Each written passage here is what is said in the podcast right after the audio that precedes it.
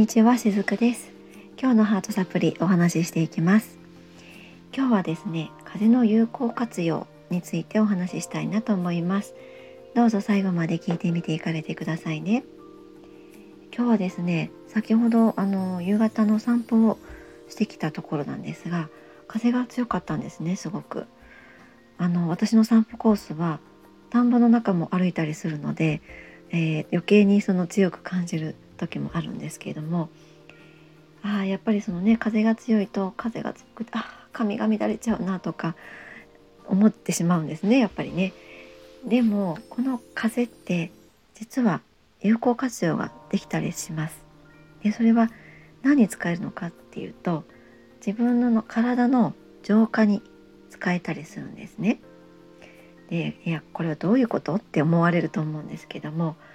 えー、私たちってやっぱりこう日常の中でもいろんなこう人からのエネルギーだったり、えー、場所からのエネルギーとかあとはこう物からのエネルギーとかも無意識のもらってしまうことあるんですね。でこれは例えばこう人の体を触る職業の方とか人と接することが多い職業の方とかは特にそうなんですけれども無意識のうちに自分も相手にエネルギーをあげていたりするしまたはもらっていたりするしこういうこうエネルギーの交換ってやっぱり起こっているんですね。そうするとそれが自分の中にその溜まっていく時に疲れとして出たりとかあとはこう腰とか肩の痛みとして出たりとかそういうことが起こってきたりします。なのでそのこういった時にですね例えばこう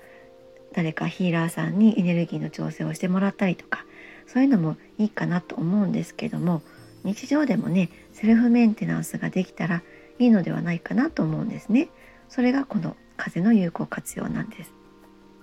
でそれはどういうふうにやるのかっていうと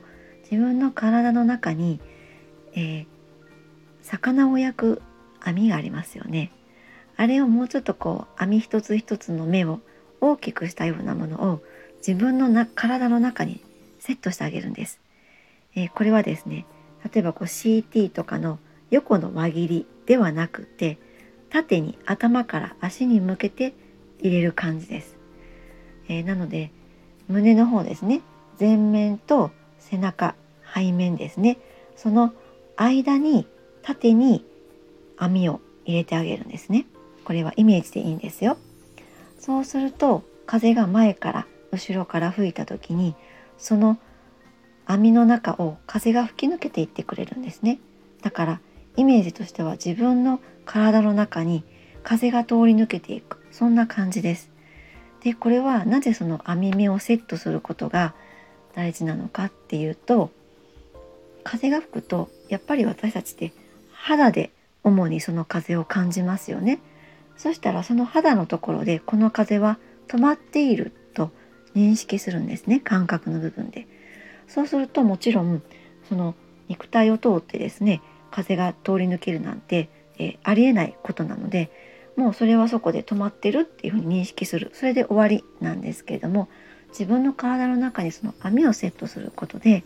自分の皮膚を通して、えー、肉体を風が通り抜けていくっていうことのその感覚を得られるんですね。この感覚がすごく大事なんです。でこのイメージっていうのもやっぱりエネルギーの一つなんですね。なので、えこういったイメージを持って自分をこう浄化してあげるっていうこともできたりするわけなんです。あの皆さんもですねもしこう風が強い日があってですねあ風が強いから髪のセットが乱れちゃうなとか、えー、洋服がねこうもたついちゃって嫌だなとか、えー、そんな風に思ってみる時もあるかもしれないんですけども是非こんな風に風が強い時はこの風をね有効活用していただけたらいいのではないかなと思います。はい、今日も最後までお付き合いくださりありがとうございました。しずくでした。